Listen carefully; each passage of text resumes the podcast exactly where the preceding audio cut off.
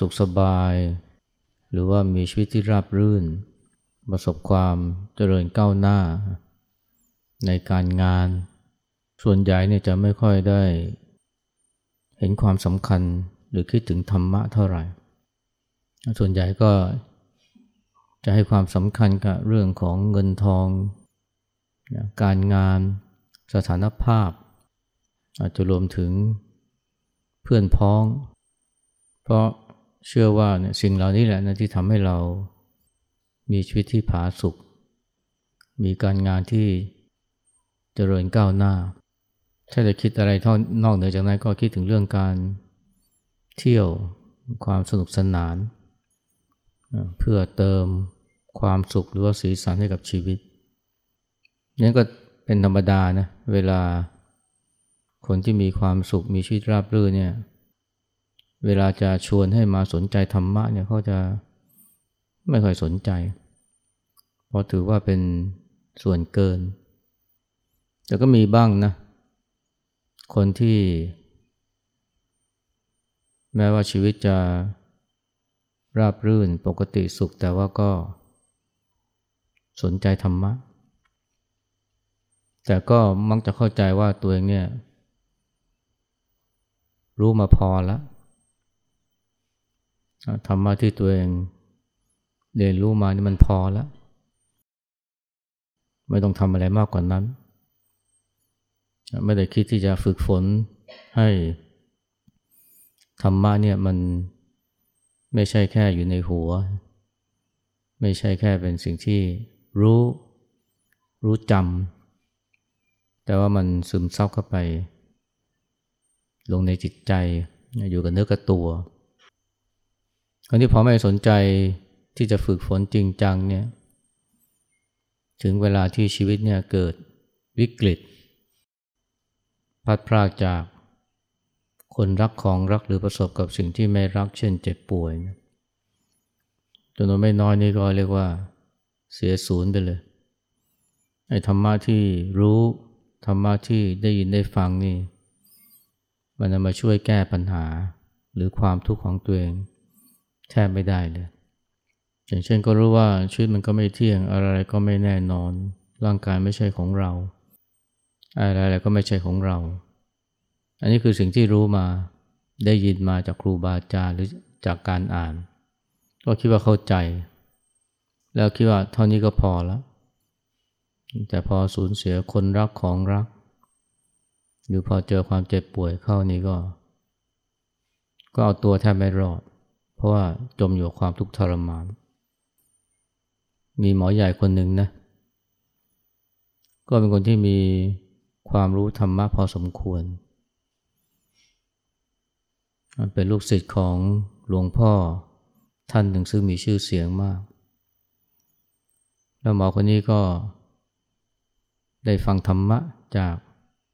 หลวงพ่อท่านนี้อยู่เป็นครั้งคราว ก็คิดว่าเนี่ยตัวเองรู้ธรรมมาพอแล้ว สิ่งที่รู้มานี่พอจะช่วยตัวเองได้แล้ว แต่แล้ววันหนึ่งเนี่ยพอเกิดป่วยด้วยโรคมะเร็งนะในช่วงที่หลังกเกษียณ แล้วต่อมาโรคก็รุกรามรุนแรงนะจนกระทั่งเกิดทุกขเวทนา บอกว่าธรรมะที่คิดว่ารู้เนี่ยไม่สามารถช่วยตัวเองให้หายทุกข์ได้เลย ก็เรียกว่าเอาไม่อยู่นะไอ้ธรรมะที่เรียนรู้มาเนี่ยเอาไม่อยู่ ก็เจ็บปวดทุกข์ทรมานมาก ถึงตอนนั้นจึงรู้ว่า นี่เป็นเพราะเรายังไม่ได้ฝึกจริงจัง ในใจคงจะคิดว่าเนี่ยรู้งี้เนี่ย จะฝึกตั้งแต่เนิ่นๆแล้ว ไม่ใช่ปล่อยให้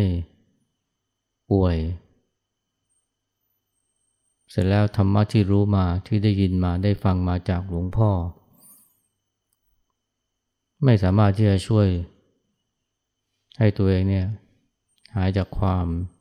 ทุกข์ทรมานได้เลย อันนี้ก็เป็นประสบการณ์ของหลายคนนะคนที่เข้าวัด บางคนก็เอาแต่ทำบุญ ถวายสังฆทานทอดพระป่า แต่ก็ไม่ได้สนใจที่จะเปิดใจฟังธรรมะ หรือบางคนเนี่ยก็สนใจฟังธรรมะ แล้วขยันฟังด้วย บางทีก็ไม่ได้ฟังเดียวอ่านด้วยนะ แล้วคิดว่าที่รู้ที่ได้ยินได้ฟังมาพอแล้ว ไม่ได้คิดที่จะขนขวายปฏิบัติอย่าว่าแต่เจ็บป่วยด้วยโรคร้ายเนี่ย เพียงแค่ว่าคนรักเนี่ยล้มหายตายจากไป เช่น สามีหรือภรรยาหรือว่าลูกเนี่ยก็เรียกว่าเสียศูนย์ไปเลย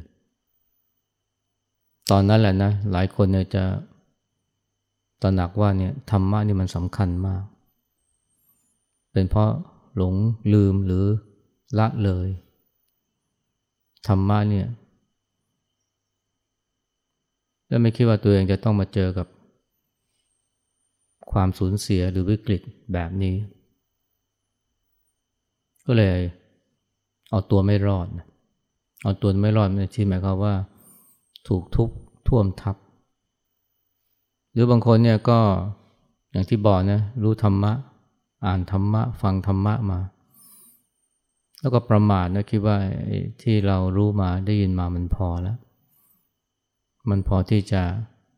พาตัวรอดได้ ลืมไปว่าเนี่ย เวลาเราเจอทุกข์เจอความสูญเสีย เจอความเจ็บป่วยเนี่ย มันเป็นอีกเรื่องหนึ่งเลยนะ คนหลายคนและส่วนใหญ่ก็ได้เนี่ย สุขภาพดีก็เป็นแบบหนึ่ง พอป่วยนี่กลายเป็นคนละคนเลย หรือเวลาสูญเสียก็เหมือนกันนะ สูญเสียคนรักเนี่ย กลายเป็นอีกคนหนึ่งไปเลยนะ ถึงตอนนั้นเนี่ย คิดอะไรไม่ออกเลยธรรมะที่เรียนรู้มา เอามาใช้การไม่ได้เลย ไม่ใช่เพราะว่ามันธรรมะไม่มีประโยชน์นะ แต่เป็นเพราะว่า ใจมันไม่สามารถจะซึมซาบ หรือเข้าใจธรรมะอย่างลึกซึ้งจนที่ว่าสามารถที่จะพาจิตใจออกจากความทุกข์ได้ คนเราไม่ค่อยตระหนักนะ พอเราเจอวิกฤตเจอปัญหา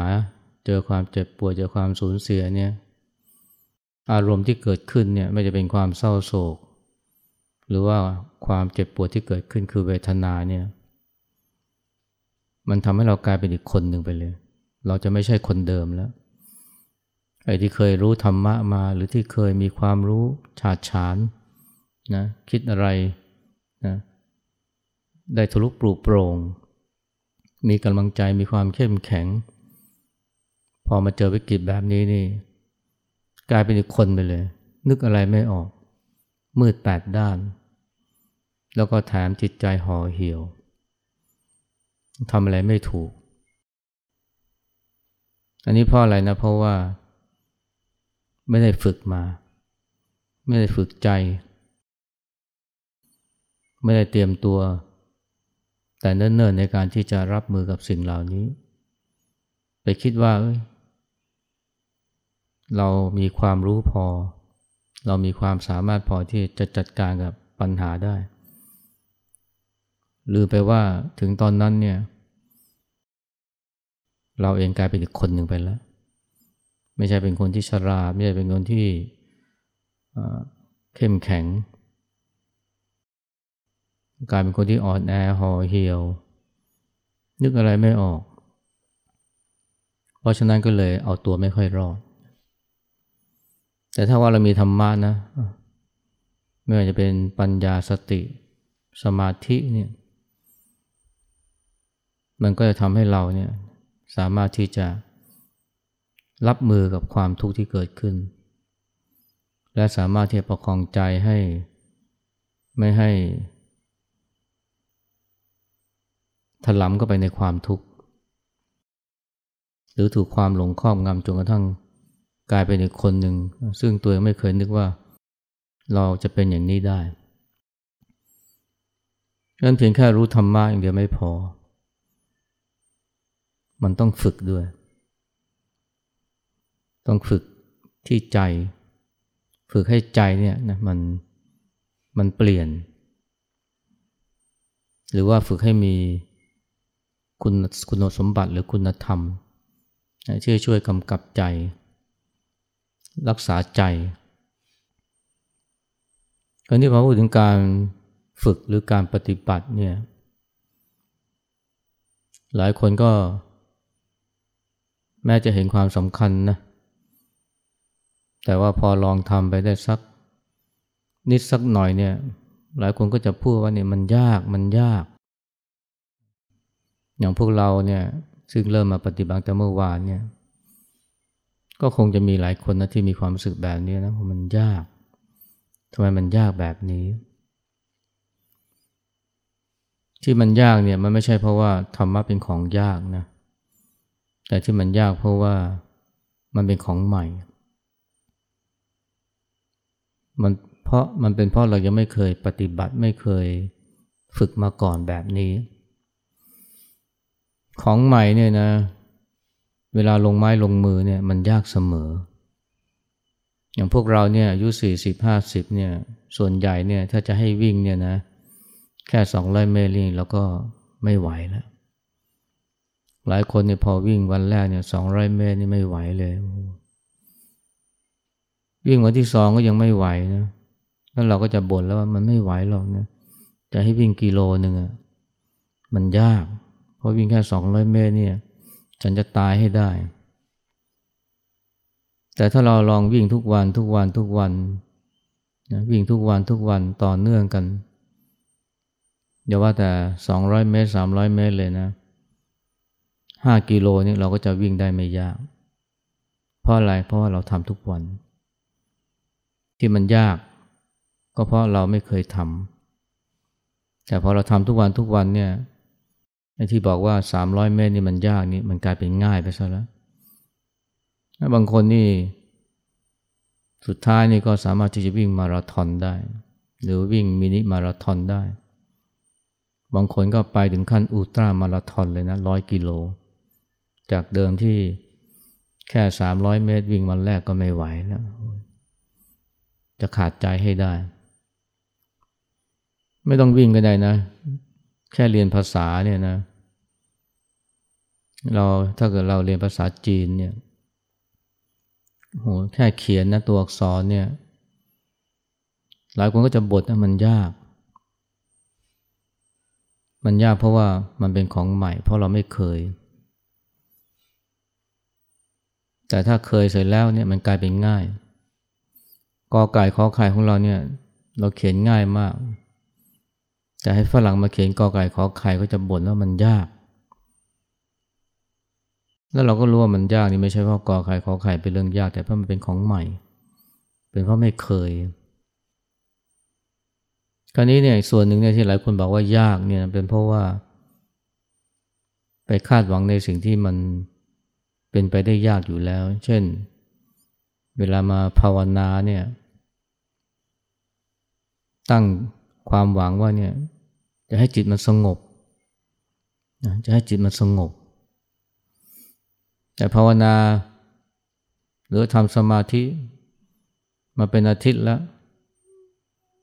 มันก็ยังไม่สงบสักที มันฟุ้งอยู่นั่นแหละ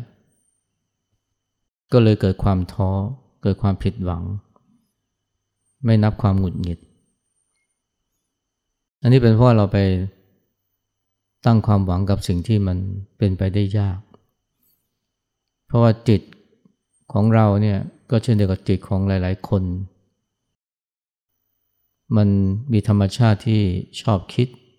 ชอบปรุงอยู่แล้ว มันมีธรรมชาติที่ชอบวิ่งไปวิ่งมาโลดแล่น เป็นเพราะเราไปตั้งความหวังว่าเนี่ยปฏิบัติแล้วจิตมันต้องนิ่ง จิตมันต้องไม่คิด นั่นคือสิ่งที่มันสวนทางกับธรรมชาติของจิต แล้วที่จริงแล้วเนี่ยไอการที่จิตมันฟุ้งหรือจิตมันคิด โน่นคิดนี่เนี่ย มันไม่ใช่ปัญหานะไอ้ที่เป็นปัญหาคือใจที่ไม่ชอบ ความคิดฟุ้งซ่านนะความคิดฟุ้งหรือความคิดที่ไม่ได้เชื้อเชิญเนี่ยไม่ใช่ปัญหา แต่ที่เป็นปัญหาคือการไม่ชอบความคิดที่ฟุ้ง หรือความต้องการให้จิตเนี่ยมันหยุดคิด พอต้องการจิตมันหยุดคิด ต้องการจิตมันนิ่ง ก็เลยไม่ชอบที่มันวิ่งไปวิ่งมา หรือที่เราเรียกว่าฟุ้งนี่ต้องจับตรงจับประเด็นตรงนี้ให้ได้นะ มันเป็นเพราะใจที่ไม่ชอบความฟุ้งต่างหาก เหมือนกับเวลาเสียงดังเนี่ยนะ แล้วเราหงุดหงิดเนี่ย เราก็มักจะโทษว่าเป็นเพราะเสียงดัง แต่ที่จริงเป็นเพราะใจเราเนี่ยไม่ชอบเสียงนั้นต่างหาก เสียงมันอยู่ข้างนอกนะ มันไม่สามารถจะทำให้เราหงุดหงิดได้ตราบใดที่ใจเรารู้สึกเฉยๆกับเสียงนั้น หรือชอบเสียงนั้น เสียงจะดังแค่ไหนถ้าใจเราชอบนะมันก็ไม่งุดหงิด แต่เสียงเบา ถ้าใจไม่ชอบนี่มันจะงุดหงิดเลยนมีโยมคนหนึ่งเนี่ยมาปฏิบัติที่วัดแห่งหนึ่งนะคืนแรกเนี่ยแกมาค้างคืนที่วัดประมาณสามสี่คืน นอนคืนแรกเนี่ยวันรุ่งขึ้นเนี่ยเจ้าอาวาสก็ถามว่า เป็นไง นอนหลับได้ไหมโยมนั้นก็บอกว่า หลับไม่ค่อยได้เลยครับ หลวงพ่อ โดยเพราะช่วงก่อนเที่ยงคืนน่ะเอาทำไมอะ มันมีเสียงห่านร้อง ห่านร้องดังมากเลย ผมเลยนอนไม่หลับ แต่ตอนหลังหลับได้นะ หลวงพ่อถามว่าทำไมถึงหลับได้ โยมก็บอกว่าเนี่ยก็เพื่อนเอาโทรศัพท์มือถือมาด้วย แล้วก็ในโทรศัพท์เนี่ยก็โหลดคำบรรยายธรรมะของหลวงพ่อ หลวงตาหลายท่าน ก็เลยเอาหูฟังเนี่ยเสียบหูแล้วก็เปิดคำบรรยายธรรมะ จากโทรศัพท์มือถือ สุดท้ายก็เลยหลับได้ จนสว่าง คำถามคือว่าระหว่างเสียงห่านเนี่ยกับเสียงบรรยายธรรมะจากโทรศัพท์มือถือเนี่ยอะไรดังกว่ากัน เสียงห่านดังก็จริงนะแต่มันก็ดังไม่เท่ากับเสียงจากโทรศัพท์มือถือ เพราะว่าเอาหูฟังเนี่ยนะใส่หูเลย เสียงครูบาอาจารย์เนี่ยดังกว่าเสียงห่าน แต่ทำไมฟังเสียงครูบาอาจารย์แล้วหลับ แต่พอได้ยินเสียงหานไม่หลับ มันไม่ใช่เพราะความดังหรอกแต่เป็นเพราะว่า ใจไม่ชอบเสียงหาน มันก็เลยลำคาญ แต่ว่าใจเนี่ยชอบฟัง หรือชอบเสียงบรรยายของครูบาอาจารย์ถึงแม้มันจะดังกว่าเสียงหานแต่ก็หลับ เพราะว่าจิตมันเพลิน ก็กลายเป็นว่าเนี่ยที่นอนไม่หลับเนี่ยไม่ใช่เกี่ยวเรื่องความดังไม่ดัง แต่ที่นอนไม่หลับเพราะไม่ชอบเสียงที่มันมากระทบหูคือเสียงห่าน ต้นเหตุหรือสาเหตุของความไม่พอความหงุดหงิด ไม่ได้ไม่ได้อยู่ที่เสียงนะแต่อยู่ที่ความไม่พอใจฉันนั้นก็ฉันนั้นนะไอความคิดที่มันผุดขึ้นมา ตลอดเวลาที่เราปฏิบัติเนี่ย จริงๆ มันไม่ใช่ปัญหาหรอกนะ แต่ปัญหาคือเราไม่ชอบความคิดเหล่านั้น เราอยากให้มันหยุดคิด อยากให้จิตมันสงบ แต่พอมันไม่สงบ พอมันมีความคิด เราก็เลยเป็นทุกข์เพราะเราไม่ชอบ แต่พอเราปรับใจเชื่อใหม่นะเออ รู้สึกเฉยๆกับมัน หรือตั้งความหวังเชื่อใหม่ว่า หรือตั้งความคาดหวังเชื่อใหม่ว่า จะมีความคิดหรือไม่มีก็ไม่เป็นไร มีก็ได้ไม่มีก็ได้ คือไม่รู้สึกลบก่อต่อความคิดนั้น แล้วเราลองเนี่ยลองวางจิตวางใจแบบนี้ดู และการปฏิบัติเนี่ยถ้าเราปฏิบัติถูกเนี่ยนะมันจะทำให้เราเปลี่ยนทัศนคตินะหรือเปลี่ยนมุมมอง จากเดิมที่เห็นว่าเหตุแห่งทุกเนี่ยอยู่ข้างนอกคือเสียงดัง หรือต่อไปก็อาจจะหมายถึงการกระทำคำพูดของผู้คน ดินฟ้าอากาศ แต่พอเรามาปฏิบัติเรามาพิจารณาสังเกตใจของเราจะพบว่าเหตุแห่งทุกข์ที่แท้เนี่ยมันอยู่ข้างในใจเรา ความรู้สึกลบต่อสิ่งที่เกิดขึ้นหรือสิ่งที่มากระทบ ไม่ว่ารูปเสียงกลิ่นรสที่มากระทบ หรือว่าความคิดที่เกิดขึ้นมาในใจ ตรงนั้นไม่ใช่ปัญหา สาเหตุปัญหาหรือสมุทัยคือ ความรู้สึกลบต่อสิ่งนั้นนี่มันถ้าเราเห็นตรงนี้มันจะเปลี่ยนมุมมองของเราเนะ ว่าเหตุแห่งทุกข์เนี่ยไม่ใช่อยู่ข้างนอกนะมันอยู่ที่ใจเรา แล้วแต่เดียวกันมันก็จะเป็นการปรับใจเราด้วยนะ จากเมื่อเรารู้ว่าเนี่ยเป็นเพราะความรู้สึกลบนะต่อเสียงหรือต่อ ความคิดที่เป็นในเชื้อเชิญเนี่ยมันเป็นเหตุแห่งทุกข์เราก็ปรับ ถ้าไม่อยากทุกข์ก็ปรับซะปรับใจซะเลยนะให้รู้สึกเฉยๆกับมัน เมื่อเห็นมันก็แค่ ดูหรือรับรู้เฉยๆเนี่ยอันนี้แหละที่ครูบาอาจารย์ว่ารู้ซื่อๆรู้ซื่อๆเนี่ยเมื่อมีความคิดหรืออารมณ์ใดเกิดขึ้นก็สักแต่ว่ารู้ รู้เฉยๆรู้ด้วยใจที่เป็นกลาง รู้โดยที่ไม่มีความชอบหรือความชัง ผสมเข้าไปด้วย โดยเพราะความรู้สึกชังหรือความรู้สึกเป็นลบต่อความคิดที่เกิดขึ้น การปฏิบัติอย่างที่เราปฏิบัติที่นี่เนี่ยนะที่หลวงพ่อเทียนท่านสอนเนี่ยท่านไม่ได้สอนให้เราพยายามควบคุมจิตไม่ให้คิดนะแต่ว่าท่านสอนให้เรารู้ทันความคิด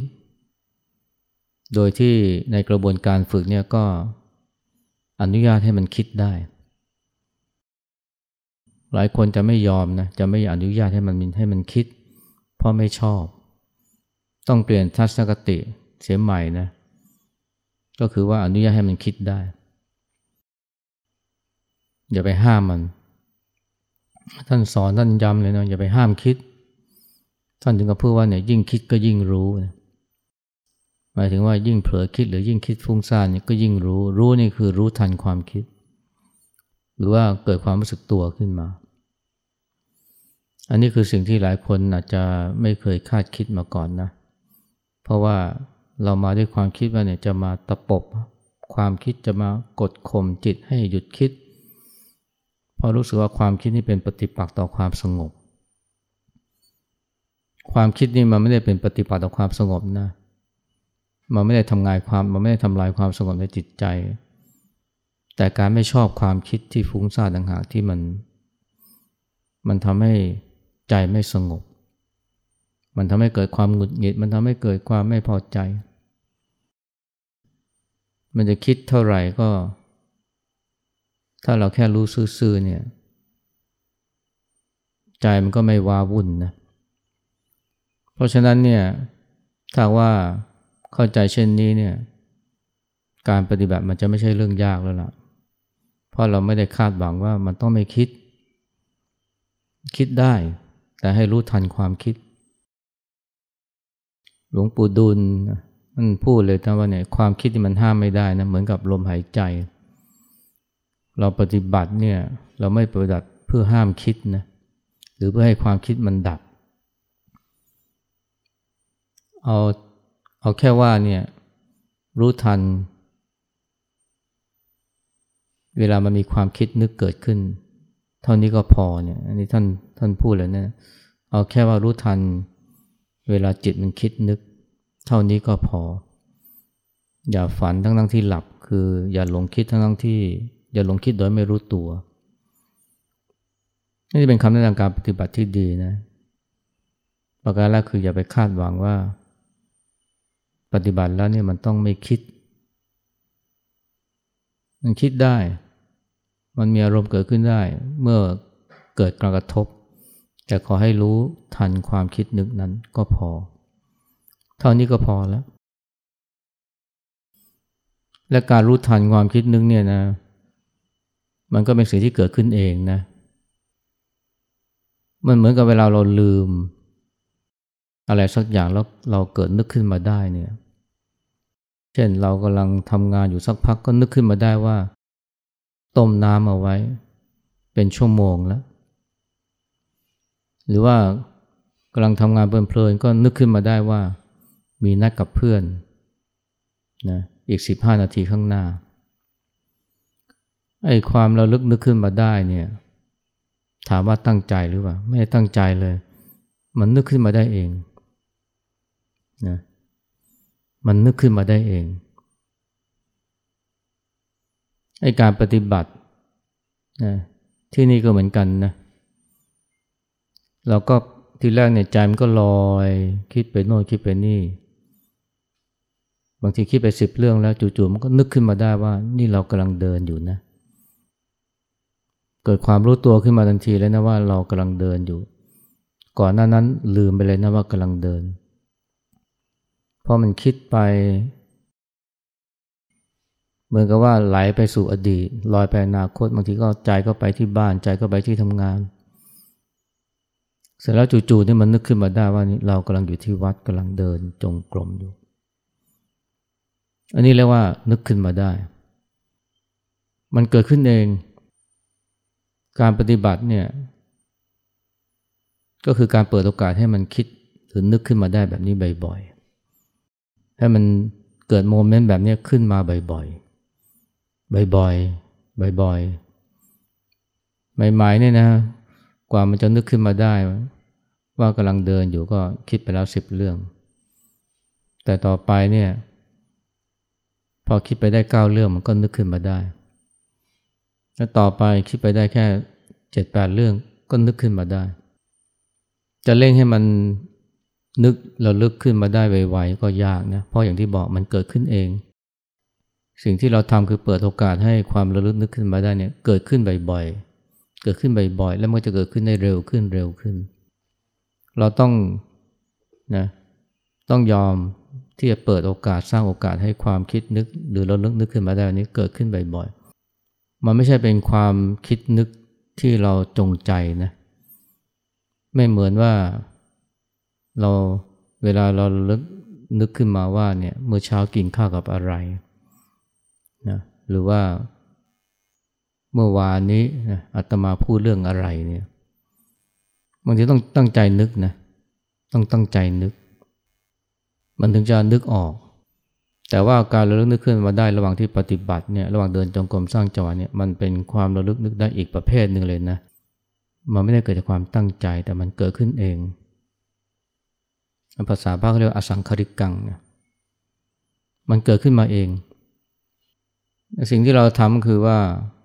เปิดโอกาสให้ความระลึกขึ้นมาได้เนี่ยมันเกิดขึ้นบ่อยๆเกิดขึ้นบ่อยๆจนทั้งมันเกิดขึ้นได้เร็วขึ้นเร็วขึ้นเร็วขึ้น แล้วเรื่องแบบนี้ต้องใช้เวลา แล้วก็ต้องอดทนนะกับความเบื่อ กับความง่วงอาหานอน ที่หลายคนบอกว่าเนี่ยปฏิบัติแล้วมันยากในส่วนหนึ่งเพราะมันง่วง ส่วนหนึ่งเพราะมันมันน่าเบื่อนะแต่ว่าถ้าว่าเราอดทนนะทำไปเรื่อยๆ มันก็จะระลึกนึกขึ้นมาได้ไว แล้วเราจะพบเลยนะว่าไอ้ความระลึกนึกขึ้นมาได้แบบนี้เนี่ย มันทำให้ใจสงบได้เร็ว มันเป็นความสงบไม่ใช่เพราะไม่คิดนะ แต่สงบเพราะรู้ทันความคิด ซึ่งอันนี้เป็นงานของสติ และถ้าเราทำบ่อยๆทำบ่อยๆเนี่ย สติเราจะมีกำลังจนกระทั่งเราสามารถที่จะปล่อยวางความคิดนึกและอารมณ์ต่าง ๆ ได้เร็วขึ้น และช่องว่างที่ปราศจากอารมณ์ หรือไม่ถูกอารมณ์รบกวนเนี่ยที่เราเรียกว่าความสงบเนี่ยมันก็จะต่อเนื่องนะแล้วเราก็จะรู้สึกได้ถึงความสงบ ไม่ใช่สงบเพราะไม่คิด แต่สงบเพราะรู้ทันความคิด อันนี้แหละคือสิ่งที่เราพึงคาดหวังนะจากการมาปฏิบัติที่นี้แล้วก็รวมทั้งจากการปฏิบัติในชีวิตประจำวันของเราด้วยคำนี้พุทธนนี้นะ